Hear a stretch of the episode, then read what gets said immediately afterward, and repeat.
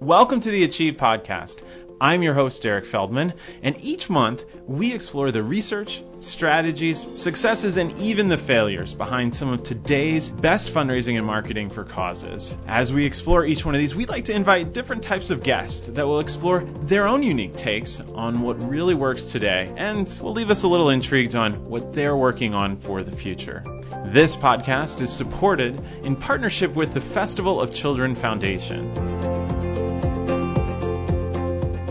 I'm excited to welcome my guest, Stacey Faiella. She's the executive director of the Woodcock Foundation, a progressive family foundation that supports efforts to improve the educational, economic, and environmental circumstances of communities in need.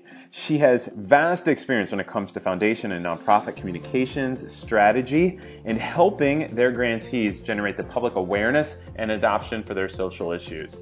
Thanks again for joining us on this edition of the Achieve Podcast, and we welcome Stacey Faiella.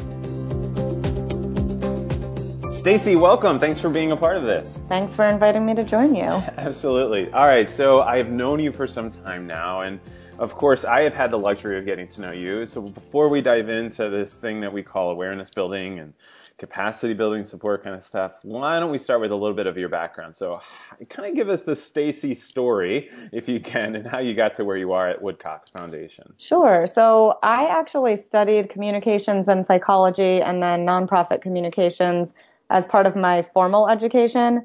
But my experience with nonprofit communications capacity building has really been through my role at the Woodcock Foundation. And Woodcock is a progressive family foundation with a long track record of investing in all kinds of capacity building efforts for our grantees. And in particular, we've really invested in the development of high quality communications for the organizations we partner with. So as part of those efforts, I've worked on topics ranging from engaging organizational storytelling tools and things like techniques for increasing reach on social media, often in conjunction with different expert consultants who we bring in to support our grantees with that really high-level awareness and capacity. Excellent. So here's a question for you, because this is something that I know goes through ebbs and flows of interest and support from the grant-making community. I mean, I've been in conversations with a lot of other funders who would like to fund these kinds of things, but tend to focus a little bit on the programmatic support. How did you and the foundation, the family, come together and decided that this was the route to go? Why go this route? I think it's exactly what you just said, that there are so many foundations that are really focused on funding programmatic efforts. And what I've seen is that as organizations get off the ground, they're, of course, heavily invested in making sure their programs run well and smoothly and that they're getting the impact they're seeking. But then as they grow, the emphasis really stays on those programs, and it's hard to find the right resources and to really develop the right talent to build that interest and attention to the communications team and the way an organization tells its story. And so they end up putting all of their resources into programs, but really losing a critical piece, which is telling your story well and engaging the public alongside your programs. And so Woodcock had seen that happen several times over with the organizations that we've funded as they've gone from really early stage organizations to that growth phase. And we saw a need to really invest in communications, which of course help an organization to continue engaging people, building more support for its work, and then continuing on that growth trajectory to implement their programs well. Yeah, and I suspect too, I mean, this is conversations that I have with funders or foundations that I advise or privately have conversations with. It's sort of this deep desire that the grants they make or the investments that they have the public attention to care as well, so that they eventually, come in the role of being a supporter with them in some way, shape, or fashion. But I guess it just never gets there at times, right? And because there is that focus. You see that a lot then? Right. I think for one thing, there are definitely funders that restrict funding so that it really only can be used for program work. Sure. But then you also have that question of nonprofits fighting for resources. Of course, they want to invest in communications, and it sounds like a good idea, but when they have to make that hard choice between communications and programs, resources tend to trickle toward the programs instead of communications. And so what we've done is, you know, instead of taking away from the program support, we've carved out pockets of our budget where we can add on specifically for communications rather than taking some of that general support and saying that they have to restrict it to communications or to something else. Right. All right, good. Well, all right, so let's kind of dive in. So as sort of somebody that sits up and sees all of these things happen, I would also suspect from having a communications background, you've seen some interesting things that your grantees have done where you're like, I don't know, to some really, really positive things. So I would say let's start from the beginning, which is, why don't you talk a little bit about how most organizations, from your point of view, approach this sort of public support environment on the social issues that they're working on? How do they get the public's attention, most of the organizations you deal with? Sure. It's a little hard to generalize because you're right. I've certainly seen... I used to do that a lot, Stacey, with millennials. So I'm just turning it over to you. Of course. Well, I have seen quite a lot of approaches, but I think an overarching approach that seems to be a common trend is to really focus specifically on the mission and goals of the individual organization and the activities that they're involved in, which seems like a logical starting place. But the problem with that approach is that we know from research, and this actually includes one of Achieve's Millennial Impact reports from a few years back, we know that young people in particular really tend to engage with the cause more so than the organization specifically. And so that would suggest that a better approach is really to contextualize the work and the organization inside the scope of a broader cause and make sure that you're highlighting your connection to that cause across your communications and continuing to draw threads between that cause and your work rather than just talking about your organizational activities. Yeah. And so in terms of this broader issue interest, it seems, though, that might be a tough role, right, for some organizations, because I suspect they would like to do that, but they have some people who say, we got to get our name out there as well. How have you sort of advised or guided some of the grantees or others you've worked with to say you can do both, or you can elevate the brand while you elevate the message? How do you tackle that space? So I think you can definitely talk about your organization and your name and your brand in a way that still is about the cause and not just about your organizational activities.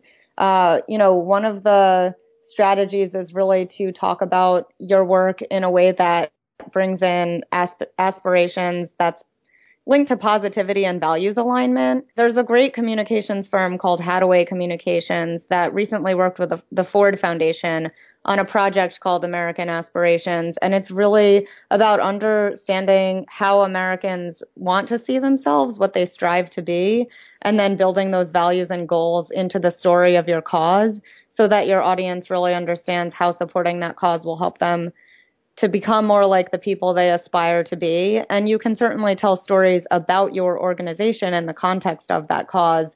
It's just important that you don't get so caught up in the activities that you end up losing the context of the cause that people can really get emotionally motivated by. Yeah, absolutely. So what have you seen as sort of the right or wrong way to build this public issue support and adoption awareness? Give us some lessons learned from doing this. Yeah, I think positivity versus negativity is definitely one of them. It can be very easy to think that when you're talking about social change and causes, they're often in the context of hard work and scary things that are happening in the world. And it can be easy to fall back on a negative message, but we see that you can actually build engagement a lot better if you stay positive. And there's an organization I really love called the Solutions Journalism Network, and they focus on telling the story of social issues through the potential solutions to them. And the idea is really that we're often bombarded with news about terrible things that are happening linked to social causes that we care about. But what actually happens is that when we hear those stories, we have a shutdown response. So if you want people to engage instead of having that shutdown response, we can really start talking about social issues through that solutions framework to help people understand these are problems we can and should try to solve, and then also that they can be part of that solution. And this is actually a lesson I've been thinking a lot about in the current context of the Me Too movement that we're living through, because when it comes to gender equality and sexual assault, the conversation really tends to be very focused on the problem and often on blaming its perpetrators, which is, of course, understandable. But it's really hard to engage people, and men in particular, using that framework. when the narrative is putting them on the defense and feels very negative. So I would love to see more storytelling on this issue about solutions to the problem and the ways in which men and women as well are participating in efforts to reduce instances of sexual assault and create more gender equitable environments, because I think stories like that could really go a long way toward engaging people in a meaningful way and building a real dialogue. Yeah, absolutely. All right, so maybe give us a few examples of some projects that you've worked on or been a part of through the foundation or on your own that you've seen some really interesting positive responses. Another lesson that I've seen is really that it can be really impactful to talk about the end beneficiaries of the work that you're doing. They can be really powerful protagonists of a story as well as the storytellers themselves. And I think a few things happen when you really put your end beneficiaries at the center of a story. One is that it tends to invoke emotions and values in a way that just talking about your organization and its activities or outcomes can't do as well. It also really creates an automatic authenticity to your story that's hard to replicate, because when it's told through the eyes of the beneficiaries or through the impact that it's had on them, it's different than describing impact without that personal context. And then on that personal note, I think it really leads to a stronger sense of personal connection between your audience and the beneficiary or protagonist in your story, because people like to be able to draw connections between themselves and the work you're doing and see themselves in that work. So there was a really great campaign recently by Acumen, which is an organization that does impact investing to combat poverty by supporting businesses that are providing products and services that help their lives. And that was a mouthful, and it's complicated work to talk about. But they had this really great campaign that was about the face of poverty and dignity. And it was a photojournalism campaign where they had giant close-up face shots of the people who really have benefited from the businesses they're investing in. And then they had stories alongside them that were similar to a Humans of New York type approach to storytelling. And I think having those faces up close and personal and really making the story of their work about their end beneficiaries in a way that they hadn't before really drew attention. It was up on billboards right in Times Square in New York, as well as all over social media. And they had a microsite attached to the campaign as well. And I think just really being able to put a face up on a screen like that and allow people to connect with the work you're doing through those people in a very human way just goes a lot farther than, again, some of that impact reporting, more data-driven approaches that have become common in a lot of places these days. Talk to me like I am an organization that's struggling with getting the public to support. I mean, what is sort of the first step that my organization and our board should take? Any ideas immediately that come to mind? When we were working, I mentioned Hathaway Communications. They're a firm that we worked with in the past on a handful of different initiatives to help our grantees. And one of the first things is really they talk about not just having a communications team, but being a communicating organization. And that's really about making sure that everyone from the actual communications person to your development team to your CEO to the program staff on the ground are all on the same message and talk about this work in the same way.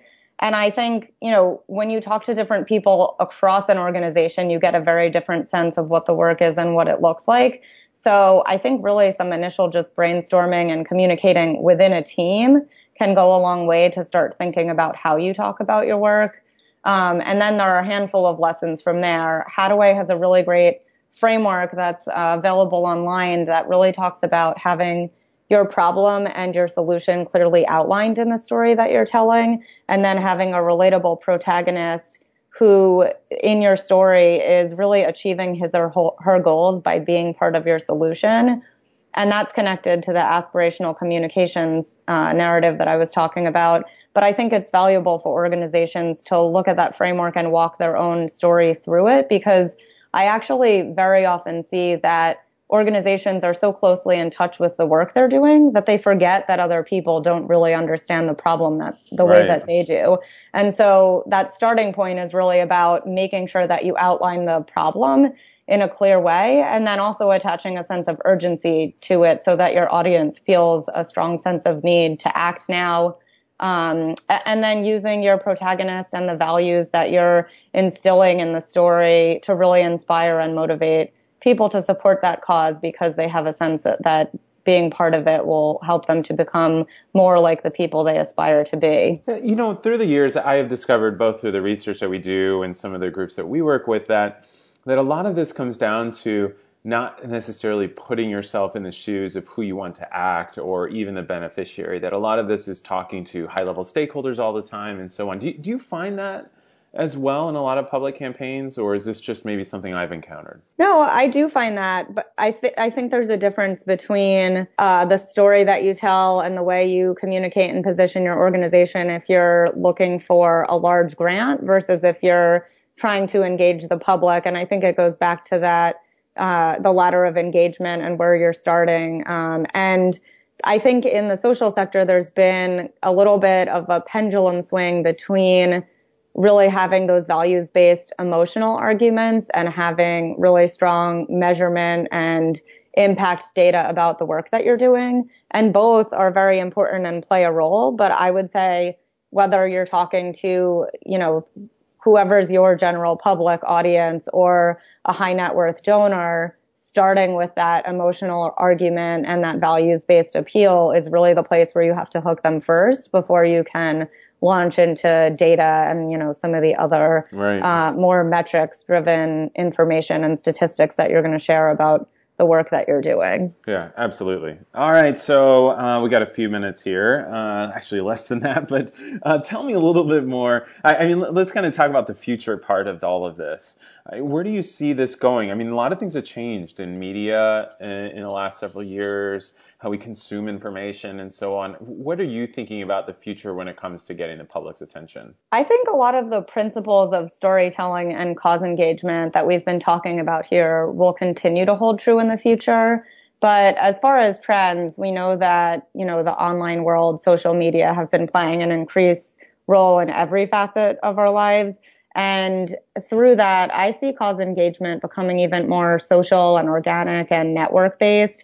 And when I look at the way, you know, the way someone might be making decisions about what charities to get involved with, what kind of nonprofit causes really resonate with them, and how they evaluate the work that's being done, you have resources like GuideStar or Charity Navigator that have a system in place. But then you also have sites like Kickstarter for crowdfunding. And I can sort of imagine a new type of social media that has some of the elements of those sites, but also draws from sites like Yelp and from existing social media platforms like Facebook, where you really have more interactivity between an organization or a cause that a campaign is working toward and the audience they're trying to reach, and where, you know, where people can be leaving reviews about their interaction with an organization or a cause, and people are relying on peer feedback to make their decisions. And I think related to that is the concept of influencers. I think we're really going to see the trend continuing to grow of using influencers to spread messages. And that can be either, you know, paid or organic tactics for getting influencers on board with your message. But I do think they'll be playing an increasing role, and making sure that you have the right influencers, you know, whether or not it's a celebrity or a public policy figure, but making sure that those people authentically identify with your cause and therefore would also have an audience that identifies with it. I think that's going to be really critical for the future of cause engagement and awareness building. But then, you know, at the core of it, I think while we'll be seeing more feedback loops and transparency and accountability between causes and audiences, I do think that those values and emotion-based storytelling tactics will always really be a cornerstone of engagement. Yeah, 100% agree. Thanks so much. I really appreciate it, Stacey. Good thoughts here, because I think we're all in this day and age trying to figure out how to get the public to become aware, adopt, and support the issues that are so important to all of us. So thank you. Thank you. It's been fun talking through it with you. Well, that's it for this edition of the Achieve podcast. I want to thank Stacey Faiella for joining us this time and talking about nonprofit communications and getting the public's attention. We look forward to having you next time as we discuss the ways to generate public awareness, adoption, and support for the issues that you're working on.